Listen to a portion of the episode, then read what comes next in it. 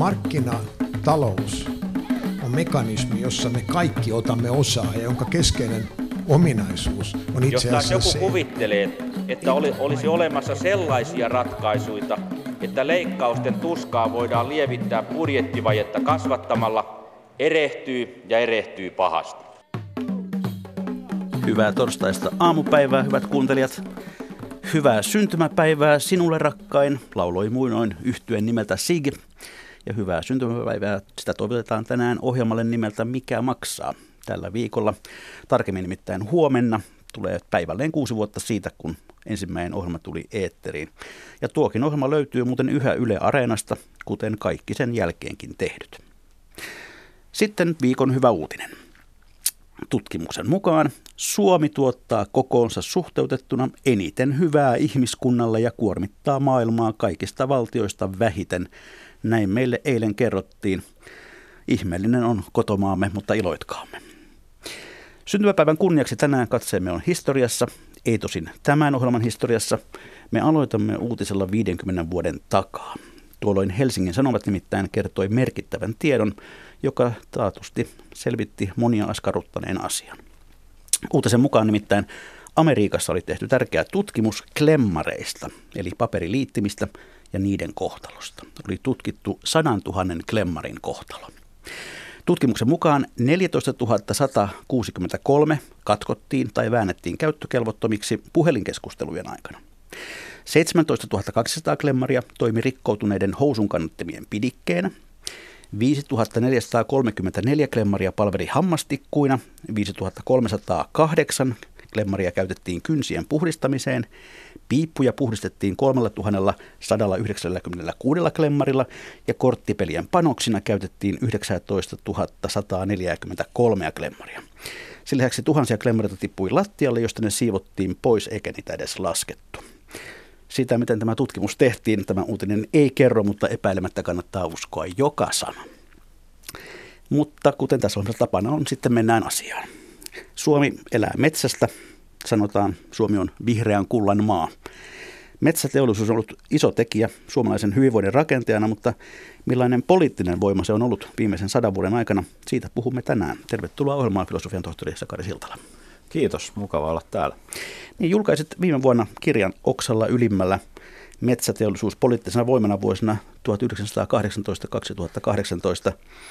Miten alun perin olet päätynyt taloushistorian pariin? Olen opiskellut Helsingin yliopistossa historiaa, en ollenkaan taloushistoriaa alkuun, enkä edes Suomen ja Pohjoismaiden historiaa, vaan oikeastaan päädyin kulttuurihistorian pariin, Suomen ja Ranskan kulttuurisuhteita tutkimaan gradussani siis. Ja, ajatus oli joko ei jatkaa historian parissa ollenkaan, tai jos jatkaa, niin, niin ehkä kulttuurihistorian nimenomaan Ranskaan suuntautuvan tutkimuksen parissa. Mutta se, siinä kohdassa, kun gradu oli valmis, niin pian sen jälkeen kävi onnenpotku.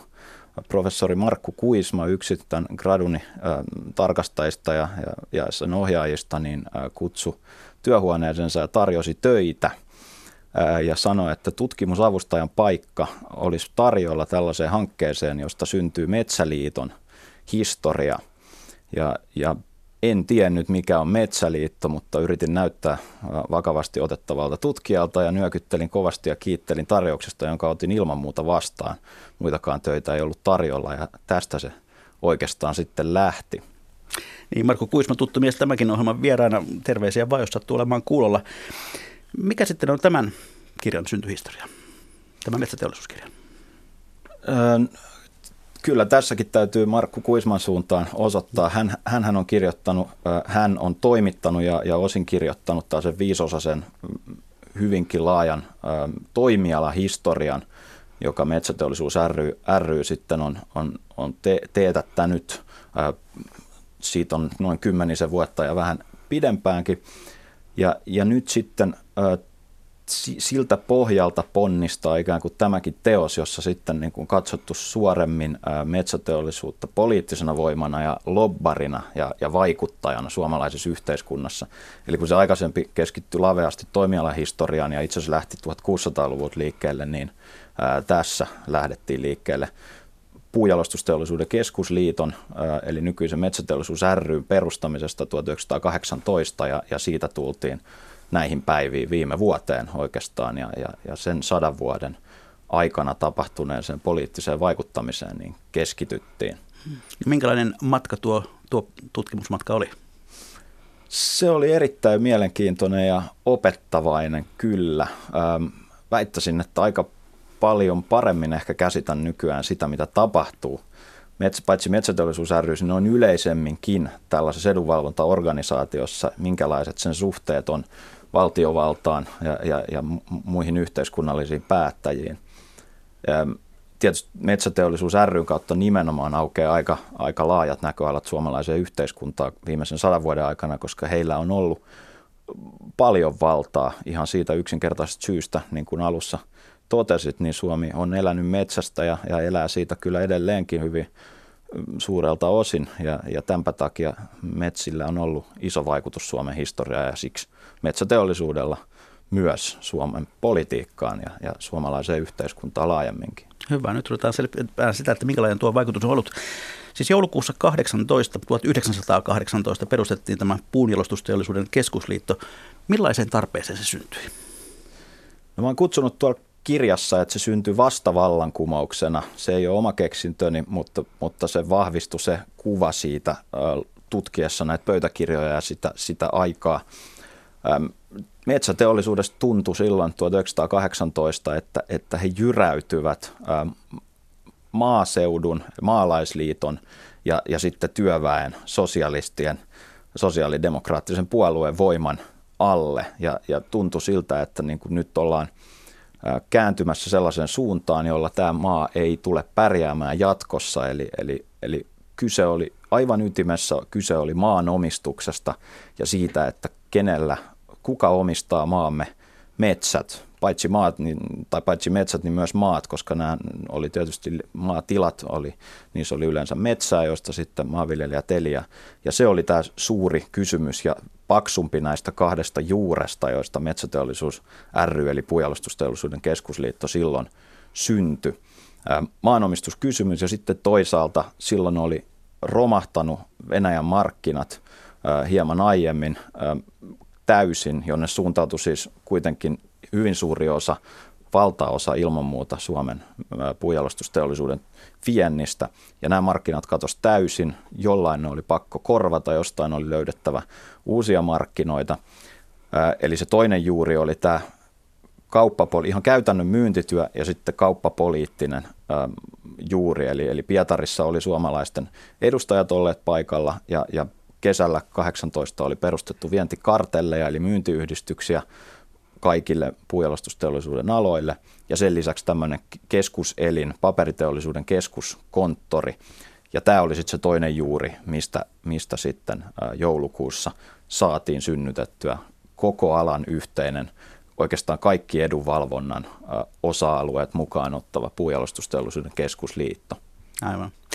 Tuottaja tuossa jo muistutteleekin, että unohdin sanoa hyvät kuuntelijat teille myös sen, että myös te voitte osallistua tähän ohjelmaan Yle Areenassa, mikä maksaa ohjelman sivuilla. Sivun oikeassa reunassa on linkki. Keskustele tässä metsäteollisuudesta. Sitä klikkaamalla voitte lähettää kommentteja ja kysymyksiänne. Ja Twitterissä voi keskustella tunnisteella mikä maksaa. Mutta sitten palataan, palataan tuohon puolustusteollisuuden keskusliittoon. Tuossa 1800-luvun lopulla metsäteollisuus oli jo oppinut tietyllä tavalla hoitamaan kabinettipolitiikoinnilla omia, omia asioitaan, mutta tämä eduskuntauudistus sitten 1906 muutti tilanteen. Meille tuli demokraattinen eduskuntalaitos. Karhastiko metsäteollisuudelle tavalla demokratiaa? Oliko se sille kauhistus?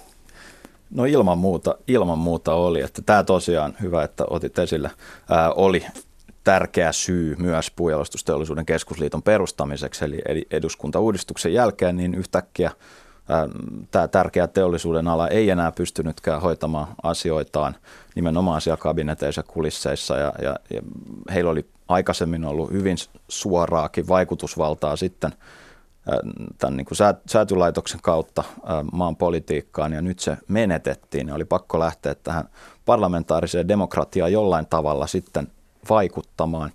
Se ei ollut ollenkaan mieleistä tietenkään. Jouduttiin nähdä paljon enemmän vaivaa, jotta omat viestit saatiin läpi omia miehiä eduskuntaan ja hallitukseen ja, ja siitä ei missään nimessä pidetty.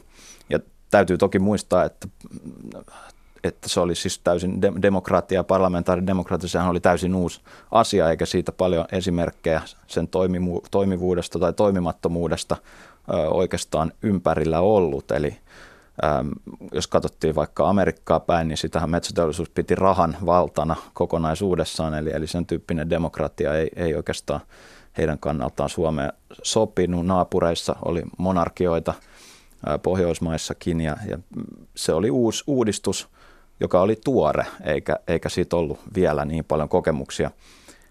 Eli kyllä sitä karsastettiin. Se näytti tämmöisen, että joudutaan lehmänkauppoja tekemään ja, ja, ja keskustelemaan loputtomasti ja perustelemaan omat kannat, kun aikaisemmin se meni paljon nopeammin ja dynaamisemmin ja kätevämmin, kun ei tarvinnut tällaiseen julkiseen keskusteluun ja, ja taisteluun niistä kansan äänistä, niin ottaa ollenkaan osaa. Ei, ei siitä pidetty. Isot pojat olivat tottuneet sopimaan keskenään keskeinen asiat. Niin näitä vastavoimia olivat paitsi vasemmisto, niin myöskin yllättäen maalaiset. Näin niin kuin maalikko saattaisi ajatella, että, no, että nehän ovat kavereita, kun ne myyvät sitä metsää tälle metsäteollisuudelle, mutta, mutta näin ei ollutkaan. Aika voimakas vastakkainasettelu.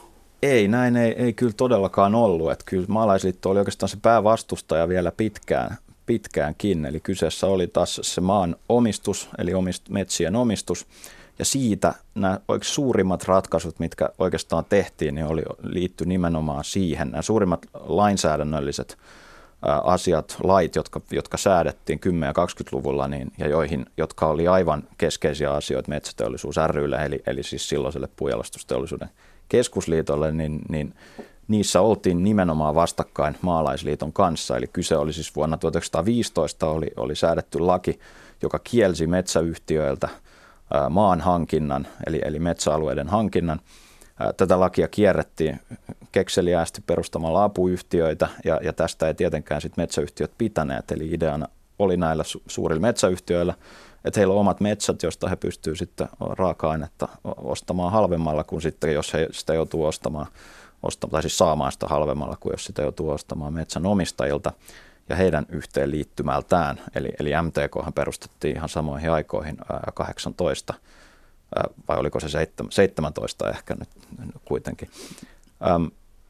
Ja sitten kaksi uutta lakia 20-luvun puolella, Lex Kallio, joka oli jatketta sitten torpparilaille, eli, eli metsäteollisuus menetti siinä maitaan, joutui niitä luovuttamaan valtiolle ja sitä kautta sitten maa tarpeessa oleville – ja sitten vielä Lex Pulkkinen, jolla sitten palautettiin valtiolle näitä laittomasti hankittuja, apuyhtiöiden kautta laittomasti hankittuja maita.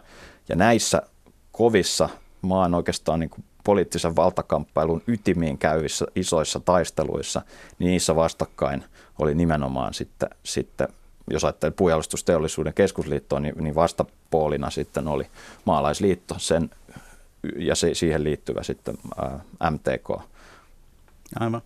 No tuossa kirjassa kuvaat sitä, miten teollisuus noin yleistäkin sisällissodan jälkeen kaipasi tämmöistä lujaa hallitusvaltaa ja järjestystä. Mikä metsäteollisuuden rooli oli Suomen kuningashankkeessa?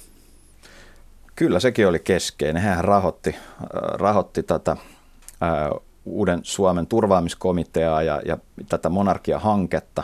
Siihen pistettiin paljon rahaa, myös metsäteollisuuden rahaa. Ää, tietyt keskeiset henkilöt oli sitä, sitä järjestämässä – ja, ja, ja ajamassa sitä asiaa. Kyllä se oli heille, heille niin kuin mieluisa ajatus, että saataisiin joku, jolla olisi luja ote hallitusvallasta ja, ja, ja jonka ei tarvitsisi nimenomaan tähän parlamentaariseen demokratiaan sekaantua ja, ja, ja joutua keskustelemaan ja kyselemään ja, ja, ja pohtimaan ja tekemään lehmänkauppoja, vaan pystyisi päättämään lujalla kädellä. Et tätä toivottiin, sitä ajettiin, kunnes se, se, se tuota, kaatui koko hanke sitten Saksan sortuessa, ää, sortuessa sitten 18. Aivan. No, ylipäätään metsäteollisuuden maine 20-30-luvulla ei suuren yleisön silmissä tainnut olla kovin hyvä. Miksi? No ei se ollut ja se, se liittyy oikeastaan kanssa tähän äm, kamppailuun maa, maasta. Eli metsänomistajat, pie, pienmetsänomistajat, jotka möi tukkejaan teollisuudelle, niin hän oli altavastaajina siinä. Metsäteollisuus oli, oli, teki tiukasti yhteistyötä, eli, eli toimi siis kartelleissa ostaessaan puuta, jolloin se hinta saatiin painettua aika alas ja silloin puhuttiin tukkihuijauksesta ja, ja rengastuneista, kartellisoituneista yhtiöistä, jotka painoi ne hinnat alas ja osti niitä hyvin, hyvin halpaa hintaa. Tämä ei tietystikään sitten herättänyt niin kuin mukavia tunteita näissä tukkien myyjissä, eikä sitten laajemminkaan siinä maaseutuväessä, jota kuitenkin hyvin suuri, suurin osa suomalaisista vielä siihen aikaan oli. Eli tätä kautta se tuli osaltaan. Sitten tietysti silloinhan käytiin myös kamppailua sitten niin kuin nousevan työväen ja, ja, ja, ja sitten teollisuuden välillä. Eli 20-luku oli hyvin tämmöistä lakkoherkkää aikaa ja silloin teollisuus näitä lakkoja kuristi hyvinkin ä, tiukalla otteella ja se ei tietysti sitten taas työläisissä herättänyt mukavia tunteita. Eli, eli se maine oli näiden kahden suuren väestönosan parissa aika huono ja, ja siitä metsäteollisuus koko ajan jakso valittaa, mutta, mutta tietysti niin kuin, oma, niin kuin Rikka oli omassa silmässä kyllä, kyllä myös. Aivan.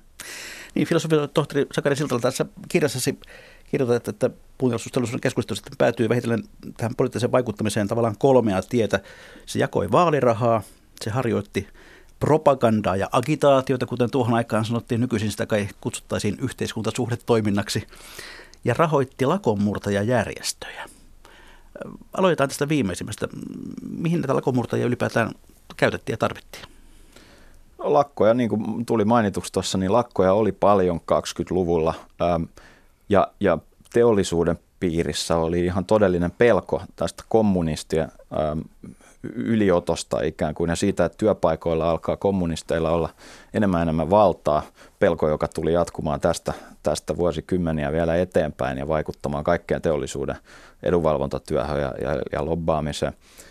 Se oli suuri pelko, osin ehkä perusteltukin. Kyllähän niitä vaikutusyrityksiä oli ja oli kommunistien toimintaa, maanalaista toimintaa toki oli, mutta oli, oli kyllä se niin kuin ylimitotettu sitten se vastauskin siihen. Eli, eli perustettiin yhtymä Vientirauha ja, ja, ja tämä niin kutsuttu Pihkalan kaarti, jotka sitten keräs valtakunnallisesti eri paikkakunnilta useimmiten, tai suurin osa tuli Pohjanmaalta ja, ja tällaisia joukkoja, jotka sitten meni lakkopaikkakunnille ja, ja, ja, rikkureina sitten pyöritti tehtaita, jotka ei muuten – käynnistyneet ja nämä yhteenotot joskus oli äity vähän väkivaltaisiksikin ja, äm, ja niitä oli paljon. Ja tätä toimintaa nimenomaan tämä yhtymä vientirauhan ää, ja sitten Pikkalan kaartin toimintaa niin metsäteollisuus rahoitti, rahoitti ja näki sen hyvänä. Ja sen nähtiin ikään kuin tämän niin kuin valkoisen Suomen, mä oon kutsunut tuossa valkoisen Suomen teollisuus on tämä toisen luvun nimi, joka käsittää 20- ja 30-luvut, niin se nähtiin teollisuuden ja näiden lakkorikkureiden piirissä tai lakon murtajien ja, ja, ja, ja ikään kuin, niin kuin teollisuuden rauhan ja vientirauhan turvaajien piirissä, niin oikeastaan siis tämän vapaussodan jatkeena. E, eli ikään kuin, että siinä lyötiin kommunistit, jotka sitten yhtäkkiä taas ilmestyikin jostakin ja, ja, ja me taas piti jatkaa sitä kamppailua. Eli siinä oli, oli heidän silmissään tällainen jatkumo, että säilytetään yhteiskuntarauha rikkomalla ne lakot, eikä esimerkiksi parantamalla työoloja ja nostamalla palkkoja. Siinä on voinut painottaa komean käyntikortin, jos ammatti lakonmurtaja. Kyllä. No sitten tuo propaganda ja agitaatio, mitä ne käytännössä tarkoittivat? No siihen liittyy aika moniakin asioita. Se tietysti tarkoitti sitä, että oli ihan suorat kytkökset käytiin siis kansanedustajien ministereiden luona.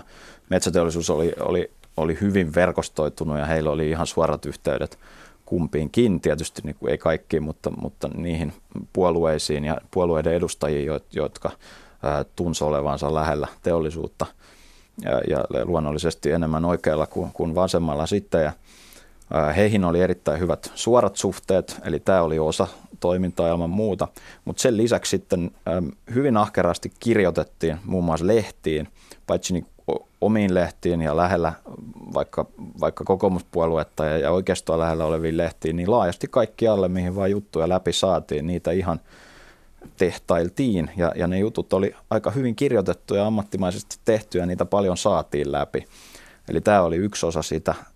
Sitten oli erilaisia painatteita, palkattiin kovatasoisia kansanedustajia, tulevia ministereitä ja niin edespäin tekemään esimerkiksi kommentaareja näihin aiemmin puheena olleisiin lakeihin, joita sitten painatettiin ja levitettiin siinä tarkoituksessa, että niitä lakeja saataisiin hieman, hieman niin kuin maltillistettua teollisuuden näkökulmasta ihan lentolehtisiä, mitä kaikkea se voi sisällään pitääkään. Se oli hyvin laajaa toimintaa ja tosiaan sitä kutsuttiin propagandaksi ja agitaatioksi heidän omissa lehtisissään ja pöytäkirjoissaan, niin kuin siihen aikaan kutsuttiin muuallakin, että se ei sinänsä ollut niin erikoista, että kai se tiedottamista ja yhteiskuntasuhteiden ylläpitoa ja vaikuttamista nykyään tosiaan olisi. Kyllä, kyllä. No, kenelle metsäteollisuus sitten jakoi vaalirahaa ja millaisen perusteen? No siitä käytiin jatkuvaa keskustelua ja, ja nämä metsäpatruunat, jotka siellä hallituksessa istui, niin ei ollenkaan olleet siitä yksimielisiä. Eli siitä oikeastaan sitä pohdittiin jatkuvasti ja se eli ja muuttu, että mihin sitä rahaa meni. Öm, se meni tietysti niin kuin ennen muuta kokoomukselle ja sitten RKPlle, jotka, joiden intressit oli hyvin lähellä metsäteollisuutta. Jos nyt ajatellaan 20- ja 30-lukua vielä, osin edistyspuolueelle – ja eipä, eipä juuri muualle, muualle. Ja sitten tässä oli joinakin vuosina, joinakin vaalivuosina sitä jaettiin noin yleisesti ottaen puolueille, joinakin tietyille henkilöille. Joskus sitä jaettiin, no aina sitä jaettiin puolustusteollisuuden keskusliiton kautta, mutta sitten firmat saattoi myös jakaa itse ja, ja, ja sitten työnantajajärjestötkin otti osaa tähän. Eli se oli vähän semmoista elävää, elävää ja monipuolista vaalirahan ryöppyämistä siinä kohtaa, mutta summat oli suuria ja niitä tosiaan metsäteollisuus suurimpana sitä, sitä rahaa laittoi likoon ja valitti kyllä koko ajan, nyt ei silloin oikein mitään aikaiseksi saatu ainakaan riittävästi, mutta, mutta niin kuin asiat, varmaan nähtiin, että asiat olisi vielä huonommin, jos sitä ei pistettäisi likoon. Ja kuitteja ei varmaan paljon kirjoiteltu. No ei, ei tietysti, ei tosiaan kirjoiteltu vaalirahasta harvemmin kautta historian on niitä kirjoitettu sitä muistaakseni kutsuttiin poliittisen rahan budjetiksi ja poliittiseksi rahaksi sitä rahaa, mikä sitten jonnekin koottiin ja, ja, ja vietiin sinne, missä sitä tarvittiin sitten, että saatiin poliittista vaikutusvaltaa. Se oli usein isompi kuin koko puolustusteollisuuden muu budjetti vuositasolla, siis vaalivuosina, e, vaalivuosina nimenomaan, vaikka välilläkin kyllä vaikutettiin, että ei ne ainoastaan vaalivuosiin liittynyt että rahaa meni ihan rutkasti. Tässä kohtaa se ei vielä ollut suurimmillaan, sehän kasvoi sitten sotien jälkeen ja silloin myös alettiin laajemmin sitten, ää, katsottiin, että myös maalaisliittoa ja sitten myöhemmin myös, myös SDPtä saatettiin tukea, mutta tämä oli myöhempää aikaa sitten. Aivan. No jos arvioit tuota 20-30-lukujen vaalirahatouhua, niin, niin kuinka lähellä oltiin suoranaista lahjontaa? No varmaan paikoin, ehkä se on sitäkin. Sehän on hirveän vaikea tuollainen raja, rajanveto sitten, että Toki.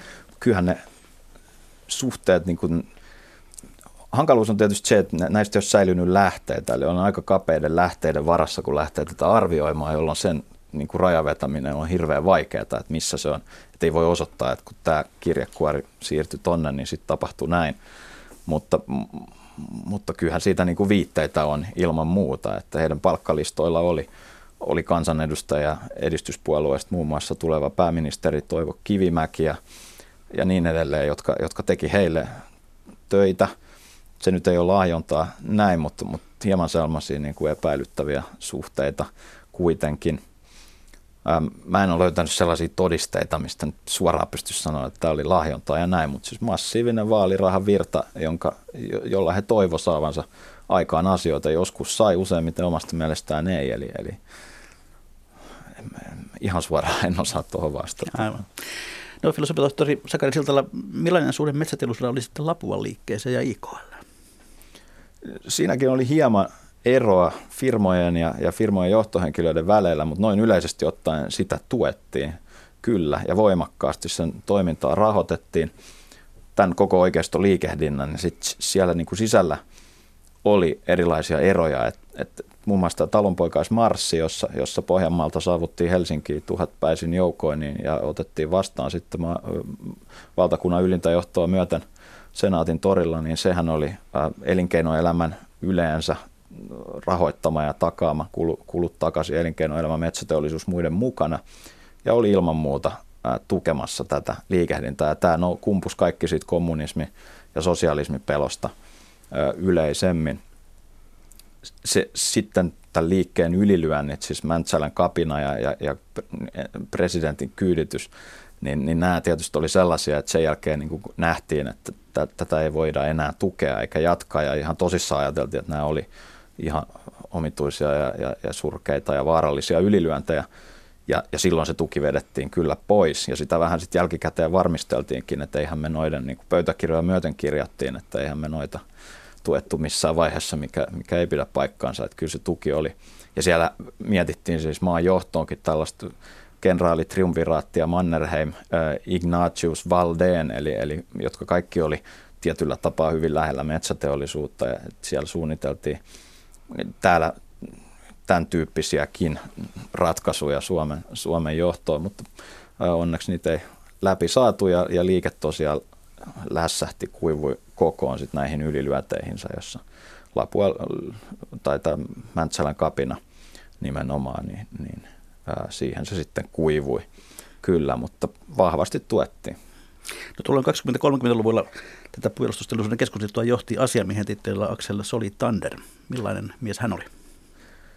Hän oli erittäin mielenkiintoinen hahmo, siis todella semmoinen, josta, josta voisi kirjoittaa ihan omankin kirjansa. Hän, hän oli, oli erittäin laajasti verkostoitunut, kielitaitoinen kosmopoliitti, joka, joka oli myös upea kirjoittaja ruotsin ja myös suomen kielellä – ja joka todella kirjoitti, oli, oli niin aktiivinen, että vaikea oikeastaan nähdä, että miten se on ollut mahdollista siihen aikaan. Ja hän oli melkein 20 vuotta tämän asiamiehen tittelillä, eli siis nykyistä toimitusjohtajaa vastaavalla ja entistä kenraalidirektööriä vastaavalla tittelillä.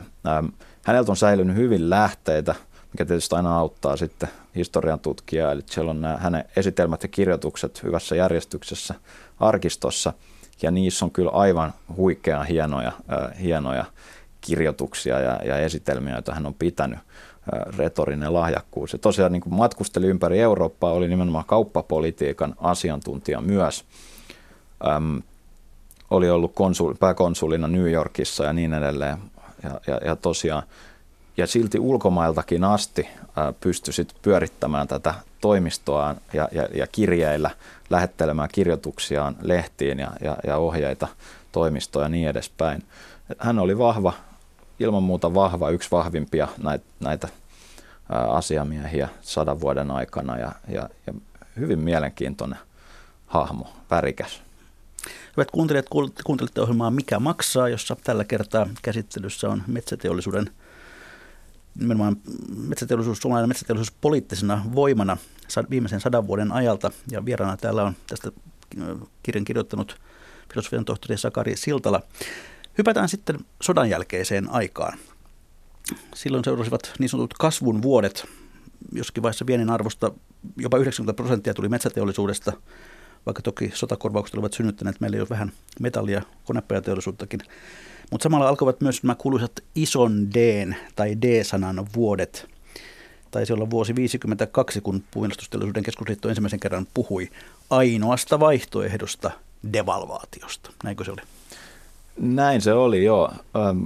Tosiaan ainoa vaihtoehto silloin, joka ei tosin sitä ollut, koska sitä ennen oli, oli yritetty saada läpi kaiken näköisiä muita vaihtoehtoja, mutta kun ne eivät toimineet ja valtiovalta ei tarttunut – näihin ehdotuksiin ja vienyt niitä läpi, niin sen jälkeen ainoa vaihtoehto sitten oli, oli devalvaatio ja sitä se tuli olemaan säännöllisin väliajoin tästä eteenpäin aina siihen asti, kunnes, kunnes markkaa ei enää ollut oikeastaan. Että niistä on paljon niin kuin D-pilleristä ja isosta Dstä ja niin edespäin. Siitä on, on paljon kirjoitettu ja usein asia on esitetty niin, että teollisuuden painostuksesta. Että teollisuus halusi aina, että devalvoidaan, että se oli heille hyvin kätevä, kätevä keino saada, saada tota, vienti taas vetämään.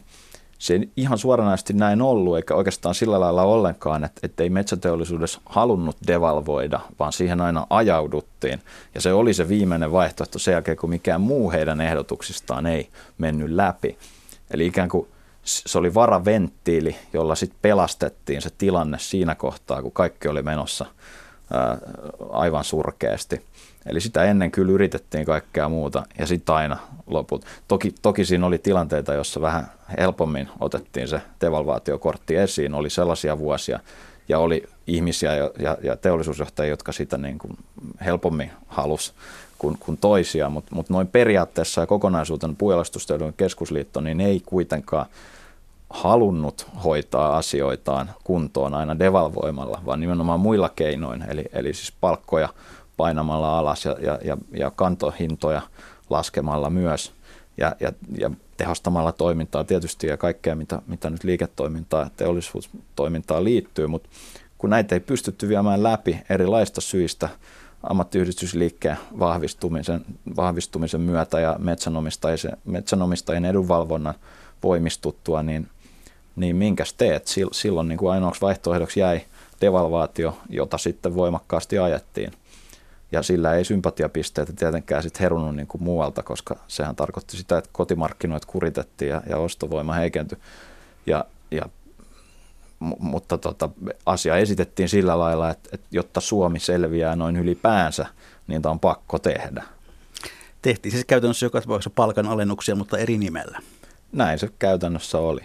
Et kyllähän sitten näin niin kuin jälkikäteen monet näistä, mä haastattelin kirjaa varten hyvin monta metsäteollisuusjohtajaa, näiden suurten yritysten johtoa. Ja he kyllä sieltä useampi sanoi, että, että sehän oli tosiaan tällainen varaventtiili ja myös niin, että kun me itse he sanoivat, lepsuiltiin näissä neuvotteluissa muun muassa työehtosopimuksista ja kantohinnoista, niin, niin lepsuiltiin, koska, koska ei saatu läpi niitä asioita poliittisista syistä ja, ja poliittisista konstellaatioista, mutta myös niin kuin annettiin periksi vähän liian helpolla, koska tiedettiin, että aina viime kädessä sitten voidaan avata tämä varaventtiili ja devalvaatio devalvaatiota.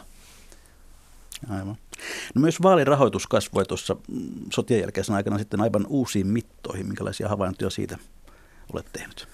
Se todella paisu äh, hyvin, hyvin suureksi. Mä en niitä summia enää muista, eikä ne markkoina noin hirveästi en siellä, siellä niin kuin nyky lukijalle sanokkaan, mä oon yleensä verrannut, sitten yrittänyt konkretisoida niitä esimerkiksi vertaamalla niitä metsätyömiehen tai, tai toimittajan palkkoihin.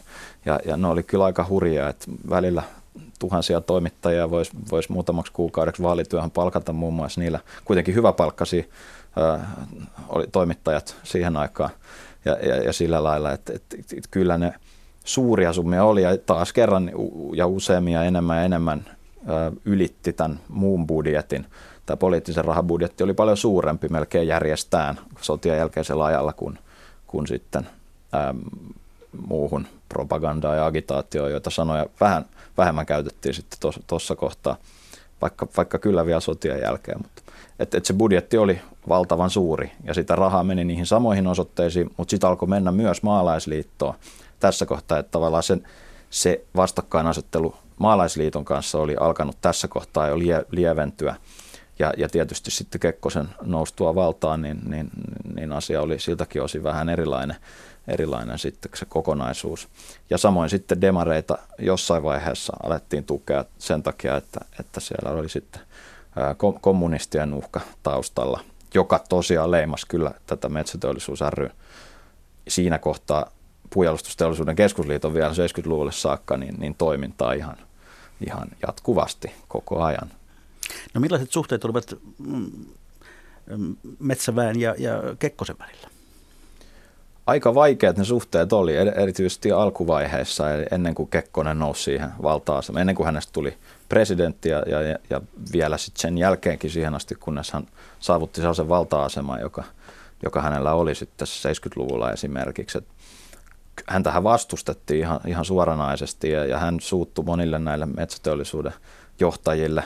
Nämä oli ihan tällaisia poliittisia taistoja ja kysymyksiä, mitä ajetaan ja miten metsäteollisuus niihin vastaa. Että siellä käytiin, siellä on anekdoottejakin kirjassa joita on muuallakin aiemmin esitetty, miten, miten Kekkonen uhkaa kostaa metsäteollisuudelle ja Suomen teollisuudelle ylipäänsä tietyssä vaiheessa, kun hän oli antanut heille tukensa ja, ja, ja sitten vaalien kohdalla niin nämä, teollisuusmiehet ei kuitenkaan sitten ää, tukenut, tukenut Kekkosta ja niin edelleen. Eli kyllä se alussa oli hyvin vaikea suhde, eikä ollenkaan hyvä. Että hän, sitten kun hän, hänestä tuli presidentti, niin sitten häntä oli pakko vähän liehitellä sillä tavalla, että, tai siis liehit, se nyt on vähän ikävästi sanottu, mutta, mutta kutsua kuitenkin vaikka Lapin majalle, jossa kerrotaan sitten teollisuuden näkökanta erilaisiin asioihin.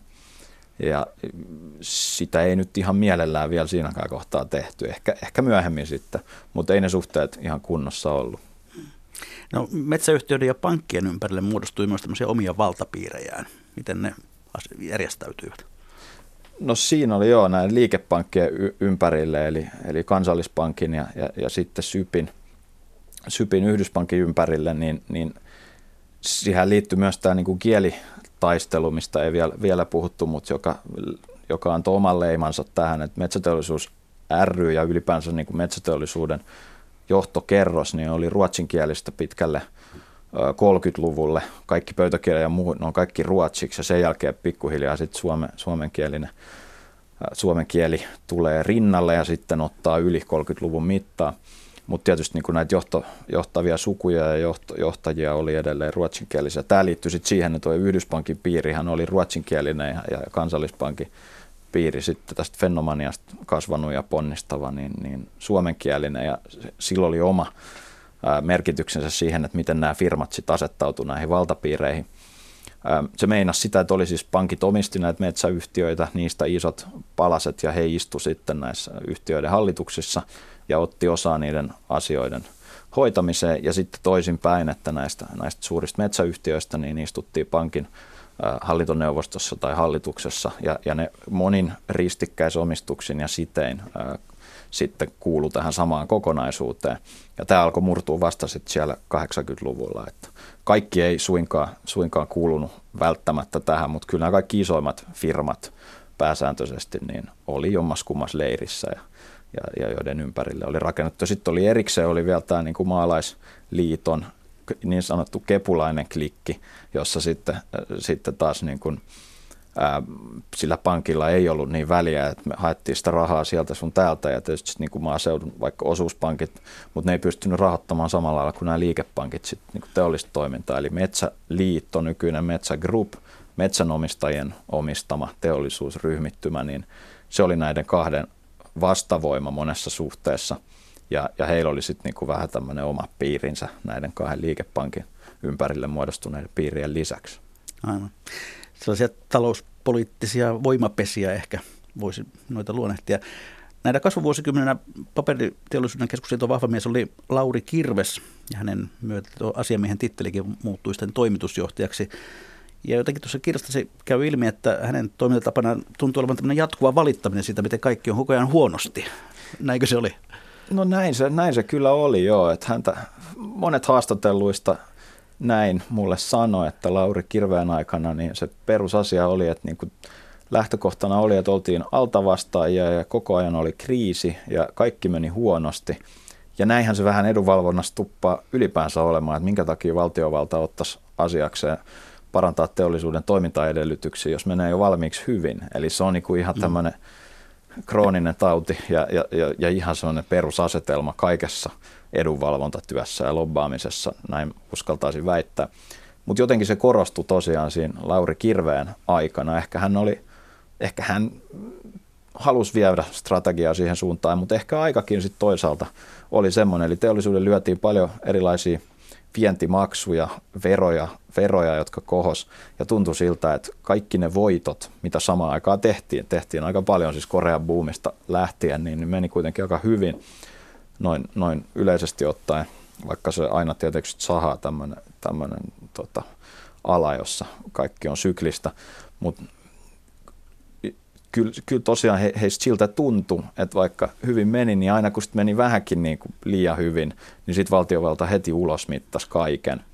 Ja, ja siitä sitten seurasi sitä itkuvirttä, vaikka samaan aikaan, siis silloinhan rakennettiin sitä rahaa otettiin sen takia, että rakennettiin Suomeen hyvinvointiyhteiskuntaa, valtio tarvitti siihen varoja, ja sitä varoja, niitä varoja ei ollut saatavissa, saatavissa kovin monesta lähteestä, ja sen takia metsäteollisuus oli se tärkein, mutta samaan aikaan kun valtio sitten rokotti ja otti verojen ja vientimaksujen suhdannetalletusten kautta sitä rahaa talteen, niin, niin samaan aikaanhan sitä metsäteollisuutta tuettiin massiivisesti erilaisen niin kuin infrastruktuuri, metsäautoteiden rakennukselle, joista ison, isot palat ähm, rahoitti valtio ja, ja kaikenlaisella muulla koulutuksella. Ja tietysti nämä devalvaatiotkin voi, voi osittain laskea siihen ja, ja, ja, ja monin keinoin rahoitti sitä, eli se tavallaan, että se piiri pyöri ja, ja molempiin suuntaan, että valtio tuki ja rahoitti ja sitten samalla myös otti sitten, kun, kun voittoja tuli, että pystyttiin rakentamaan päiväkoteja, kouluja ja sairaaloita ja niin edespäin. Aivan. Siirrytään sitten 80-luvulle, mm, jolloin Metsäteollisuuden keskusliittoa johti Matti Pekkanen, entinen valtakunnan sovittelija, jolla oli erinomaiset suhteet Mauno Koivistoon, joka sitten pian seurasi Kekkosta 80-luvun alkupuolella. Satoiko tämä suhde jotenkin metsäteollisuuden laariin? Miten arvioit sitä Karsiltalla? Kyllä mä uskon joo, että Pekkanen on ehkä ollut kaikkein itsenäisin ja, ja voimakkain siinä mielessä tosiaan niin kuin näistä äm, asiamiehistä, toimitusjohtajista, että hänellä oli tämä tuki, että, että erinomainen suhte paitsi presidentti myös pääministeriin ja, ja erinomaiset suhteet ja sitten myös henkilökohtainen omaisuus, joka oli sellainen, että ää, ei tarvinnut niin pelätä potkuja, ää, että, että ei ihan tyhjän päälle olisi jäänyt kuitenkaan. Kyllähän ne suhteet aina, eli siis asiamieheksi, toimitusjohtajaksi pyrittiin aina valitsemaan henkilö, jolla jo valmiiksi oli hyvät ennen muuta poliittiset suhteet. Eli joskus onnistuttiin paremmin, joskus huonommin. Pekkanenhan oli ollut valtakunnan sovittelija ja sitäkin kautta hänen suhteet oli kyllä todella, ne, ne oli niin hyvät kuin olla ja voi Suomessa. Ja ää, kyllä siitä taatusti hyötyä saatiin, että, että voi nostaa puhelimeen ja soittaa, soittaa niin kuin valtakunnan ylimpään johtoon melkein silloin, kun tarvia oli. Ei tästä mitään tietysti todisteita sillä lailla mihinkään on jäänyt, että mä voisin suoraan osoittaa joitakin kohtia ja, ja tapauksia, joissa sitä, siitä olisi hyötyä, mutta, mutta ilman muuta siitä on, niin kuin kaikki tietää, että jos on hyvin verkostoitunut, niin silloin saa audiensseja ja pystyy vaikuttamaan asioihin paljon, paljon paremmin. Että hän oli, joo, todella voimakas, voimakas ja, ja, ja pätevä ja, ja, ja hyvin verkostoitunut toimitusjohtaja. Ja häntä seurasi sitten 90-luvun alussa Jar, Jar Köhler, joka oli verkostoltaan ehkä paljon kansainvälisempi. Ja ylipäätään tuossa vaiheessa ääni kellossa alkoi muuttua, kun 50-luvulta olimme tottuneet kuulemaan tämän suhteen, että ainoa vaihtoehtomme on se devalvaatio, niin, niin 91 Köhler lausui ensimmäistä kertaa ääneen, että EU, niin kuin tuohon aikaan vielä puhuttiin Euroopan yhteisöstä, on metsäteollisuuden ainoa vaihtoehto. Mikä pää käsi, koska se, siinä tavallaan nähtiin, että tämän tien päässä on ehkä rahaunioni ja, ja devalvaatioiden loppu. Kyllä joo, vaihtoehtoja yksi niitä aina vaan on, mutta, mutta mikä se on, niin se tosiaan muuttui, muuttui tässä kohtaa. Ää, metsäteollisuushan oli, oli sotien jälkeiseltä ajalta ja, ja jo aikaisemminkin oikeastaan niin kuin kaikki, kaikilla voimillaan ja kaikkien mahdollisuuksien mukaan toki niin kuin ajasta riippuen, minkälaisella voimalla sitä ajettiin, niin ajanut Suomeen tähän länsi-integraatioon mukaan ja pyrkinyt saamaan. Markkinat oli kuitenkin, oli lännessä Britannia ennen muuta, niin, niin tärkeää oli päästä mukaan kaikkiin näihin integraatiota edesauttaviin sopimuksiin ja, ja, ja yhteisöihin – se ei ollut ihan helppoa, kun asuttiin Neuvostoliiton naapurissa ja oli YYA-sopimus.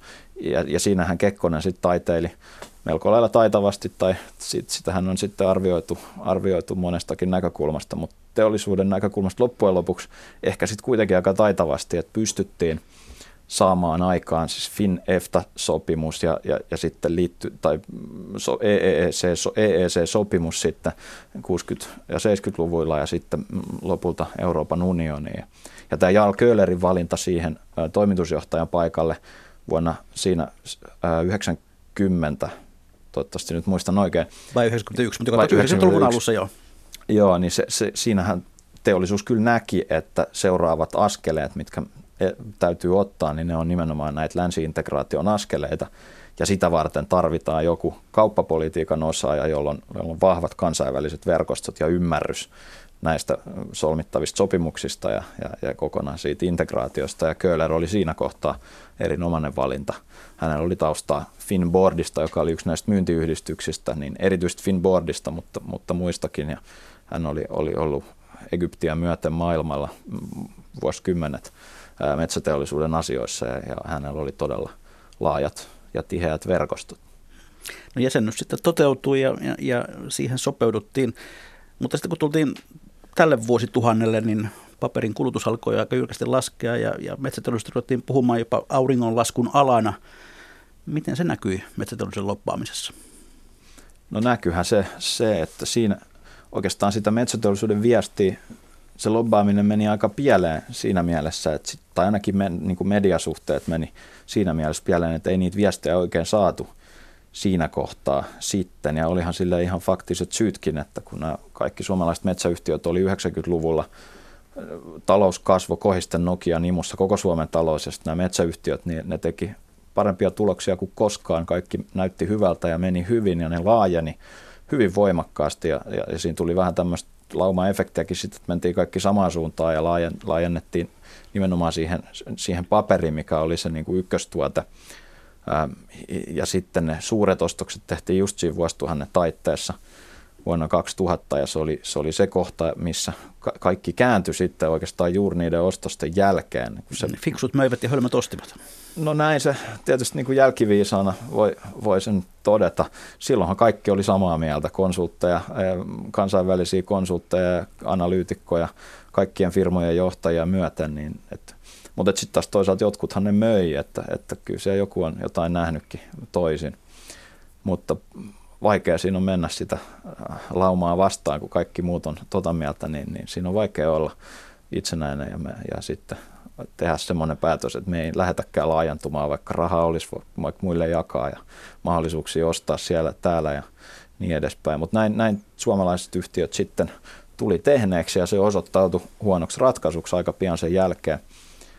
Ja, ja tosiaan sitten niin kun tehtaita alkoi sulkeutua ja siitä seurasi tämä maine auringonlaskun alana, mikä osaltaan oli totta, mutta osaltaan siellä nyt sitten kuitenkin ää, ei se ala kuollut ollenkaan, niin kuin nyt on sitten myöhemmin nähty, niin se siellä, siellä kuitenkin siellä auringon pimennyksessään sitten kuitenkin teki koko ajan, ää, teki paperia ja, ja muutti pikkuhiljaa, käytetään tätä sanaa transformaatio, hieno kansainvälinen termi, mutta se tarkoitti sitä, että pikkuhiljaa siitä paperista luovuttiin ja niitä osia yhtiöistä pystyttiin myymään pois ja siirtymään sitten niihin osiin, joiden nähtiin kasvavan, eli siis lähinnä kartonkin tämän kasvavan nettikaupan, että kaikkihan pakataan pahvilaatikkoon nykyään ja tarroja lätkitään päälle, ja, ja, eli, eli ne tarratkin yhtenä osana. Ja, ja, ja sitten tietysti sellu, että varsinkin niin kuin Aasiassa kasvavat pehmopaperimarkkinat, niin kuin sellua tarvitaan ja näin. Et pikkuhiljaa siirryttiin sinne.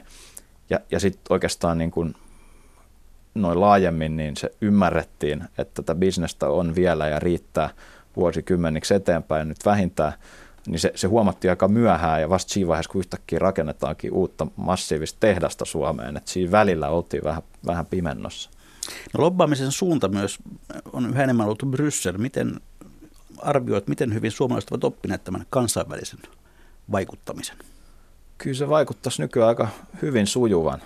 Ähm, jos katsoo näitä ihan viime, viimeisiä ratkaisuja, näitä EU-maankäytön ja metsien hiilinieluihin liittyviä ratkaisuja, niin kyllähän Suomi sai siellä kovan lobbaamisen kautta läpi näitä lievennyksiä ja, ja, ja sai muutettua sitä lakia siihen suuntaan, kun, kun haluttiin.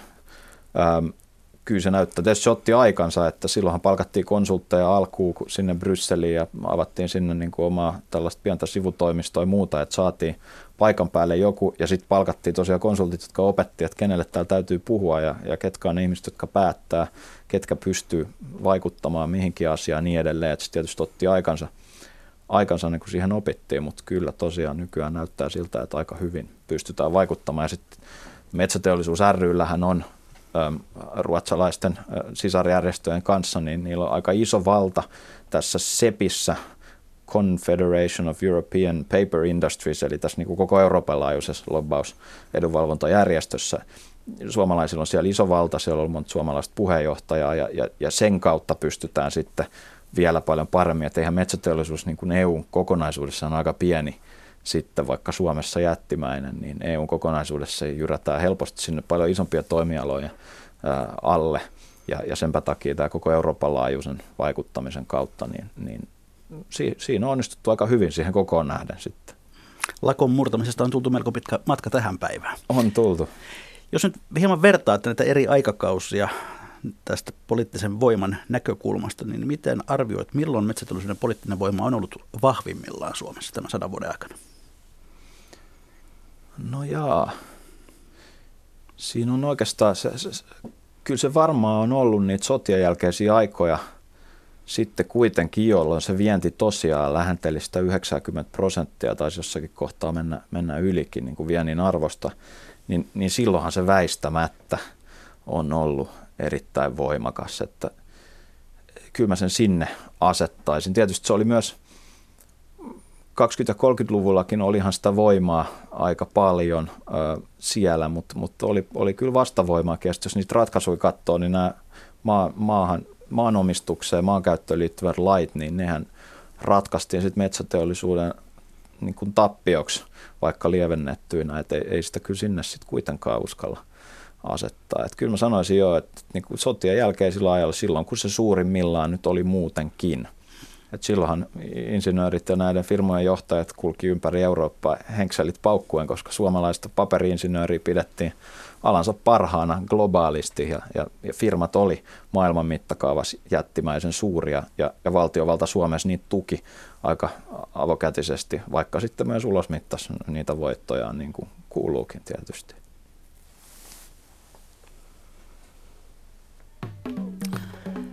Ja näin hyvät kuuntelijat, olemme jälleen perinteisesti siinä kohtaa lähetystä, että on legendaaristen viikon talousvinkkien ja talousviisauksien aika. Hyvät ihmiset, laittakaa tämä hyvä kiertämään, jakakaa talousviisauttanne toisillenne meidän kauttamme. Lähettäkää talousvinkkejä, millaisia vain isoja tai pieniä. Sähköpostitse osoitteeseen juho-pekka.rantala.yle.fi tai ihan perinteisessä postissa minun nimelläni postilokero 79 3024 Yleisradio. Filosofitohtori Sakari Siltala, millainen on sinun viikon talousvinkkisi tai viisautasi, jonka haluat kuuntelijoiden kanssa jakaa? No mä sanoisin just tällä kohtaa, tällaisen antaisin ajankohtaisen vinkin, että, että kun talous, kuten tiedämme, on politiikkaa ja, ja, ja toisinpäin, ja meillä on tässä vaalit tulossa, niin, niin äm, lobbaajia tulee aina olemaan, mutta miettikää tarkkaan, ketä äänestätte ja, ja, ja äänestäkää ennen muuta. Se on viikon vinkkini. Ja siihen on useampia mahdollisuuksia tänä keväänä, kun on sekä eurovaalit että, että tuota, parlamenttivaalit. Yleisövinkin on lähettänyt nimimerkki Lukumies Imatralta, joka kirjoittaa näin. Hanki kirjastokortti. Saat luettavaa ilmaiseksi ja samalla säästät kirjahyllykuluissa, kun kirjat palautetaan kirjastoon. Uutuuskirjoja toki joudut jonottamaan, mutta valtaosaan pääset käsiksi vaikka heti. Ja sitä paitsi lukeminen kannattaa aina. Tästä me varmaan voimme olla samaa mieltä. Ilman muuta. Kiitoksia Sakari Siltala. Ensi viikolla me puhumme aivan muusta, eli asuntomarkkinoiden tämänhetkisestä tilanteesta. Jos haluatte kertoa omia kokemuksianne viime aikojen tapahtumista, ostamisesta, myymisestä tai, tai, tai muusta vastaavasta, niin senkin voi tehdä samaan sähköpostiosoitteeseen minulle, eli juhopekkarantala.yle.fi. Ja niistä puhutaan sitten tarkemmin viikon kuluttua. Tämä ohjelma, kuten kaikki muutkin, yle, mikä maksaat, löytyvät, löytyy hetken kuluttua Yle Areenasta. Eli mikä maksaa, sitä me ihmettelemme jälleen viikon kuluttua.